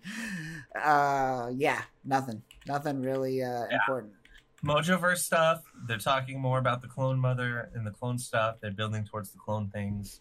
It feels like that they're just taking from the Hellions issues and just ripping them off lightly, because it's all kind of dealing with the similar stuff that Mr. Sinister is kind of dragging them through. But it's in the Mojoverse, and it's with Shatterstar, which I thought his design was all right and wasn't bad, and then now they're like, well, we're going to make it worse. Yep. It seems like everything that was fine originally before X Factor started is now only worse. Oof, that's unfortunate. And then we get another letter from Aurora after this, which is kind of interesting, where she's more or less like, it seems like she's like, I just came back alive, and now Jean-Paul's like a leader of something, and he's telling me what to do, and I'm like, I don't know if I signed up for this, but he told me to watch the Mojoverse channels, so I guess I'm gonna watch the Mojoverse channels. I watched this weird ASMR channel. I didn't really get it, so I changed. And it's just Damos, ASMR channel. I'm like, oh god, it's weird. She goes to just like different channels, right? That she watched. That's all this is. It's just showcasing. I like how they refer to Mojo as the Moist God King. Yeah. Oh god. Yeah, it was just a lot of fluff and jargon. And then she says, like, I came across Adam X's channel and blah, blah, blah. And she started talking about it and how jazz. I'm like, fucking A. And then you go to the next page and she talks about Adam X more. And I'm like, this is way too much time. Whoa, yeah, you took Adam X. Much time. Probably one of the worst X-Men characters ever. He is literally like, look, I'm like hot knives, but instead of hot knives, I'm just regular knives, and I wear a backwards hat. And a backwards hat. Don't forget that backwards hat, man. Yeah. Backwards hat. Oh, man. Jacket. Garbage. Adam Niramani. Boy, man, what a character. And by what a character, I mean what a terrible, terrible, terrible idea. And then this last, like, after panel where it's like one final thing at the end is probably the most egregious page of all. So, yeah, this is the Fortnite tie-in. Because that's what you wanted, right? In your fucking Marvel pages, which, I mean, yeah, I get it. Tie-ins and whatnot, but this is the one part of the Disney corporatocracy that I'm really pissed off about. And I think that if they make the Deadpool approach where they're like tongue-in-cheek about it, it makes it okay. Yeah. But it's like, no, you're just leaning into it, and it's shitty. And I have a problem with this right off the bat, because we cut back to Krakoa, and they're in the lagoon, and they're having like what appears to be a girls' night. But my problem is like the people involved in it. Yeah, exactly. One, right off the bat, right? Okay. Why is Mystique being buddy with everybody? Anyone literally like hates everyone, and has made it bitterly clear that she wants to burn down and destroy all these people. So why is she going to the lengths? Like, you could put a front on the council and put a front when talking to people, but why would you go out of your way to hang out with the people you want to destroy? Then you have Psylocke here, actual like Psylocke, not Betsy, who Quinnan is super despondent and disconnected from people. Like, she's not social. She's even admitted to herself that she has to overcome a lot within herself before she can just let her hair down and let her guard down. And that's why she's on Hellions, because she fits more with that despondent group, and she's also meant to be a watchdog for that. So her being here is dumb. And then at first I didn't know who the other girl was, but it clicked on not too long ago. It clicked on me, and I was like, "Oh, it's Gwenpool." Gwenpool. It took me a second too. I was like, "Who the? Oh, fuck, that's Gwenpool." Which Leia wrote her Gwenpool series, so that's of course she's gonna shoehorn her character that she wrote in here. Right. And my problem is that she's not a mutant. Deadpool's not a mutant. They're not mutants. Deadpool's not allowed on the island. Why is Gwenpool allowed on the island? Like, I don't fucking understand that at all. So. Once again, the whole mutant island thing completely just thrown asunder. And then she makes the offhanded joke where she's like, "Oh, don't worry, it's just the tie-in." And then it ends, and they like get teleported away, or the guns get teleported in. Yeah, and it's like some stupid Fortnite. And then of course, like, you know, all right, they're still trying to keep to Mystique's like whole mentality. She's like, "I don't know what's going on, but as with most things, I blame Charles." Which that never really used to be her big mentality. No. But if they're trying to lean on her hating Charles because of what's going on in X-Men and her wanting to revive Destiny, then why the fuck is she hanging out with everyone and drinking and partying like it's an okay time?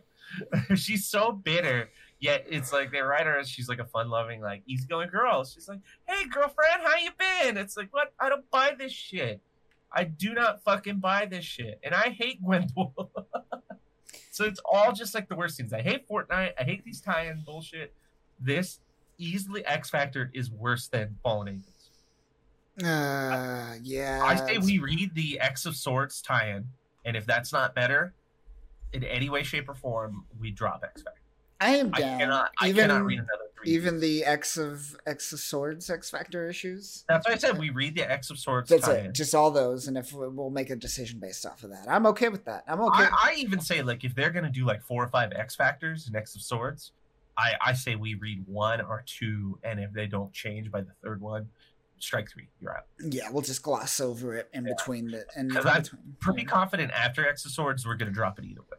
Because I can't. I can't do this. No, this is the worst X-Men. This single-handedly was the Adam X was in it. Gwenpool was in it. I'm fucking done. I'm fucking done.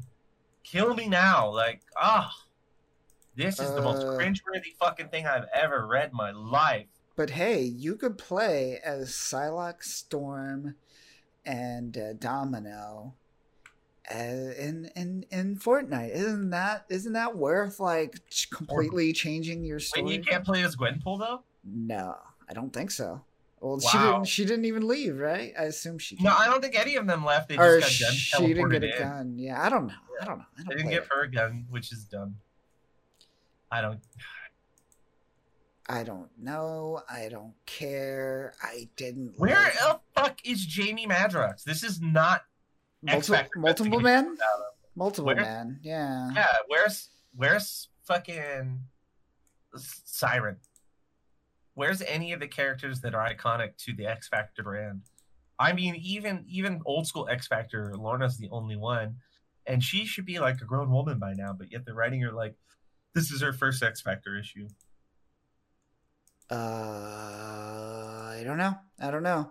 I'm skimming through issue 4, and it looks everything looks still inconsistent. Like, we get Lorna back in her traditional Polaris outfit, things like that, so everything seems all over the place. I don't know what's happening, although I don't think that I think issue 4 is technically not them, right? I think it's no, it is them. It is. It's it's the Williams, Gomez, and Silva.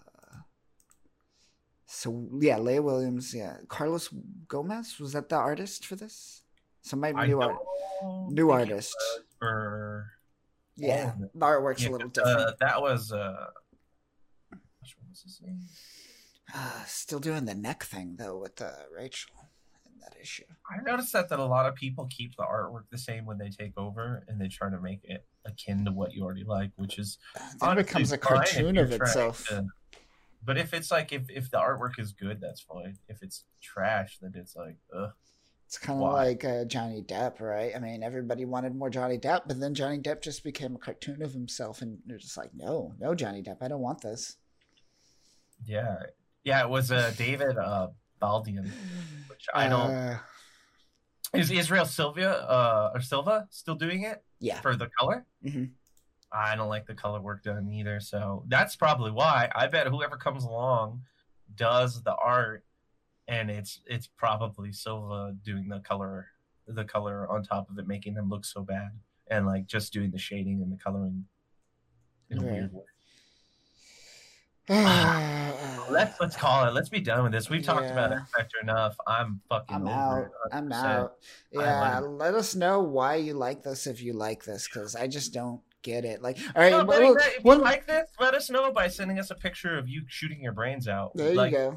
They did it in this comic. Just say you're trying to embrace and celebrate the X Factor comics. Well, that's what they did in this. That mutant shot her brains out. So please, if you were send us in videos, you blowing your brains out. Let's try to look at this from like the. If you were like a 12-year-old, would that change anything about this for you? I don't know, because I feel like even when I was 12, I had a little more attention to detail in the narrative. I mean, I was already well past watching the X-Men animated series at that point when I was 12. So I had already seen like what it was like if you try to build canon and like work on it over like seasons and generations. I mean, I grew up watching the X-Men animated series, the Spider-Man animated series, all those like original Fox Kids kind of animated. Like that's what really was my leg into comics. So I'm used to like a good theme, a good characters developing in an organic way, the storyline tying back into itself, and then building off of previous plots and then closing it and getting closure. Like I have a vetted history of dealing with that. And now this is the writing you're throwing at me. Fortnite and Gwenpool. I'm good. Good to be. I mean, I'd rather give up comics entirely rather than write another issue of this. Like if we had to end the world to stop this, I could see no better reason than the world coming to an end. Wow, that's a great doomsday device. The power of words. Yeah, Jesus. Oof. This is literally the antithesis of what I thought was the quintessential version of what I thought was the worst of the worst coming out of. They took everything bad from Marauders, Excalibur, everything bad from the issues of New Mutants that didn't work, all of that. They took them all, and this is the bastard child that came from it. They like mix it up in a pot. It's like that when they're doing like the intro, like the Powerpuff Girls, where they're like sugar, spice. Yeah. It's just like and when their powers combined, we get X-Force or X-Factor, and it's just oh no, oh god, it's I don't like it. That's all I'll say more about this. I don't want to. It frustrates me. It's just so fresh. Okay, this or Fallen Angels? Oh no, Fallen Angels all the way is way better. Way better. Yeah, I'll take better. I'll take the brooding any day. And it was by issue 3 with Fallen Angels that we were like, all right, we're done with this. I was ready to be done with this by issue 2. By the end of issue 2, I was like, at least the artwork in Fallen Angels wasn't as bad as this. Mm-hmm. That's the one redeeming factor of Fallen Angels, was that their artwork was a little unique, but not great. I don't think it was the best, but it was unique enough where it didn't feel iterative of like the artwork that's being done in Marauders. It's like a worse version of, in every way, of Marauders. And Marauders is pretty bad right now. So if you're a worse version of Marauders, you are the ultimate garbage. It's sad but true. Yeah, you. This started out as a curiosity that has instantly hoisted itself to the bottom of the list of Dawn of X. And it's crazy because Hellions is a better series, which we will be getting into next time. And to think that Hellions would be better than X Factor. Hellions, yes, exactly. Hellions was definitely a surprise. I was not expecting that, for sure, for sure. But yes, so much more to come. We have Juggernaut on the horizon. Oh yeah, actually, Juggernaut would be the one we're doing. Yes, we recorded Hellions before this. Yes. Yeah. Yes, exactly. So yes, we got Juggernaut coming up next, and then finally, we have made it to Sword of X. I believe they're halfway through, so we're not too far behind. They're like on 12 or 15-ish. I want to say they're on issue 15 of 22. right? Oh, wow. That's to put out so many issues in a week. Jesus Christ. They do two. I think they've been doing two each week. Oh, wow. Really? That's less than I thought. Okay. Yeah. I guess they've been doing sort of extra, like, it's a month. It's been a month. Yeah, it's been a month. So that's 8 issues. No, that still doesn't seem right. You're right, actually. That seems weird, but I mean, we're at the further end of it. I mean, we had just started some of the Hellion stuff, and then we finished up X Factor, and then we still have a few Hellions issues to knock out, and then Juggernaut, and that's it. And then we're good. We are at sort of X at that point. Exactly. I'm a little excited and a little hesitant based off of what we've seen kind of sliding into X of Swords. I like the concept. I like the setup, but man, I could see it just going sideways really quick. Yep, exactly. These other issues, the fact that they're heavily bringing in things like X Factor and Marauders and Excalibur into this X of Swords is going to hurt it. I feel like that's going to weigh it down. I think they need to just do standalone issues that are focused heavily on just that story, and these other stories just need to take the sideline until it's over. That's what it needs, but we'll see. We'll see where it goes. Shall see, folks. But that'll do it for us this week. Stay tuned. Stay tuned as we dive into X of Swords coming soon. Anything you want to say to the people of Earth before they die by the hands of the robots, Danny? Before you die by the hands of the robots, go out and make sure that you destroy all the remnants of any of these X Factor issues so that the aliens come to our planet many years from now after we're long dead, and they interact with the robots, and all they have to remember us by is anything but X Factor issues. Damn. Like, current X Factor. This is a pockmark on humanity's history, and we just need to ebb it out so no one else can find it. And we could be left innocent. But then we're going to be left with this weird, like, convoluted character with this convoluted timeline. And we're just like, what do we do with you? They're the same fucking things that have ruined X-Men over the last 10 years are coming back in every issue, it seems. Except the only new series that they've introduced that has been good was Hellions. And that is it. That is it. I did not like any of the giant sizes really that much, except for maybe a little bit of like some of the Phantom X like kind of stuff. But I mean, even then, that's still isolated, and there's just not enough quality coming in. Some of these standalone X-Men issues are good. X-Factors or X-Force is phenomenal. Even with the lows, it's still great. The New Mutants is back and forth, so that's a hard one. But I mean, really, and Wolverine and X-Force, anything Percy and Hickman are touching is usually pretty good. But other writers, I'm a little like, I don't know. Wait, who's doing Hellions? Who does Hellions? That's a good question. Who does Hellions? Someone tell me. I've got it right here, actually. It's Zeb Wells. Zeb Wells is Hellions. Wells, okay. And Segovia doing the artwork. So that's, more of that. More of Zeb Wells, more of Hickman, and more Percy. Both of those people need to write X-Men. Let's stop letting people like Dugan and Leah and Williams and all them like touch it. I'm over it. Tini Howard, garbage.